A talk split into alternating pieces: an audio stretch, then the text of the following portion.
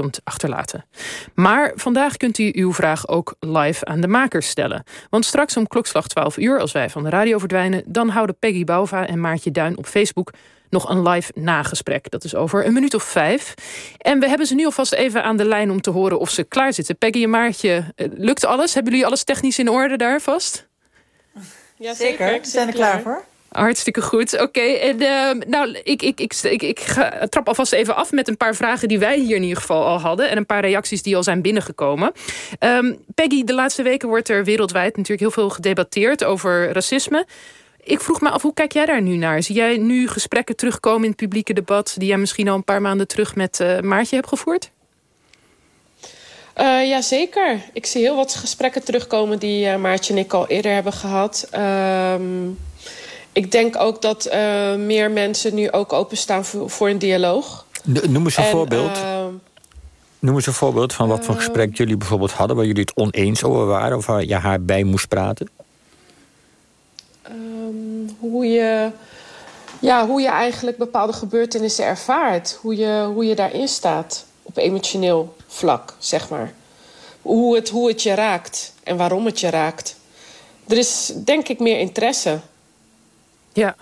Ja, en, en um, straks kunnen mensen dus op Facebook met jullie in gesprek. Hè? En, uh, maar jullie hebben ook al een paar vragen en reacties ontvangen, begrijp ik, via dit plantagetelefoon.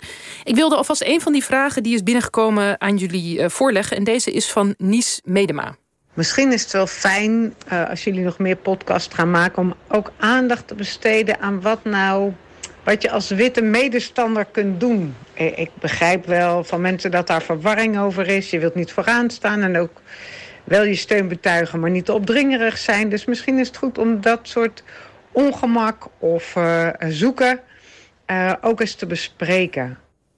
Ja, dit, dit lijkt al een beetje aan te sluiten op de vorige vraag. De gevoeligheden die er zijn en, en die er ook liggen rondom dit, dit soort discussies. Ik ben wel benieuwd, hebben jullie misschien praktische tips voor deze, deze mevrouw? Ik denk dat Maartje ja, deze vraag het beste kan beantwoorden. ja, als witte medestander. ja. ja.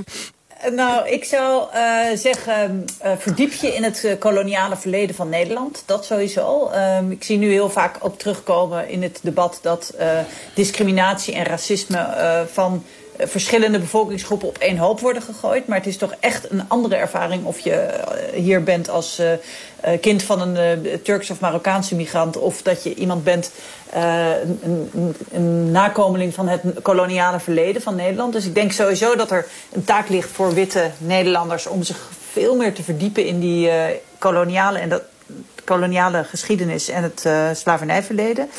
En ik zou zeggen, uh, ja, geef die kennis door aan je vrienden, aan je kinderen. Uh, spreek collega's en vrienden aan op, op racisme, zodat mensen van kleur dat, die dat aan hun lijf ervaren, dat zelf niet meer hoeven te doen.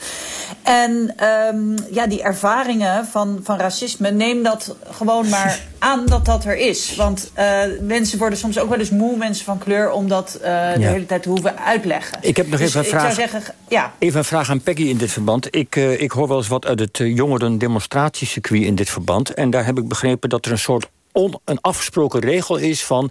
als witte ben je bondgenoot. En een bondgenoot hoort bescheiden te zijn. En eigenlijk laat je het initiatief bij demonstraties en dingen afhangen... van de gekleurde en zwarte demonstranten. Is, is dat een soort regel, Peggy? Of dat een regel is? Ja, is, is dat een goed advies? Uh, hoe kijk jij daarnaar?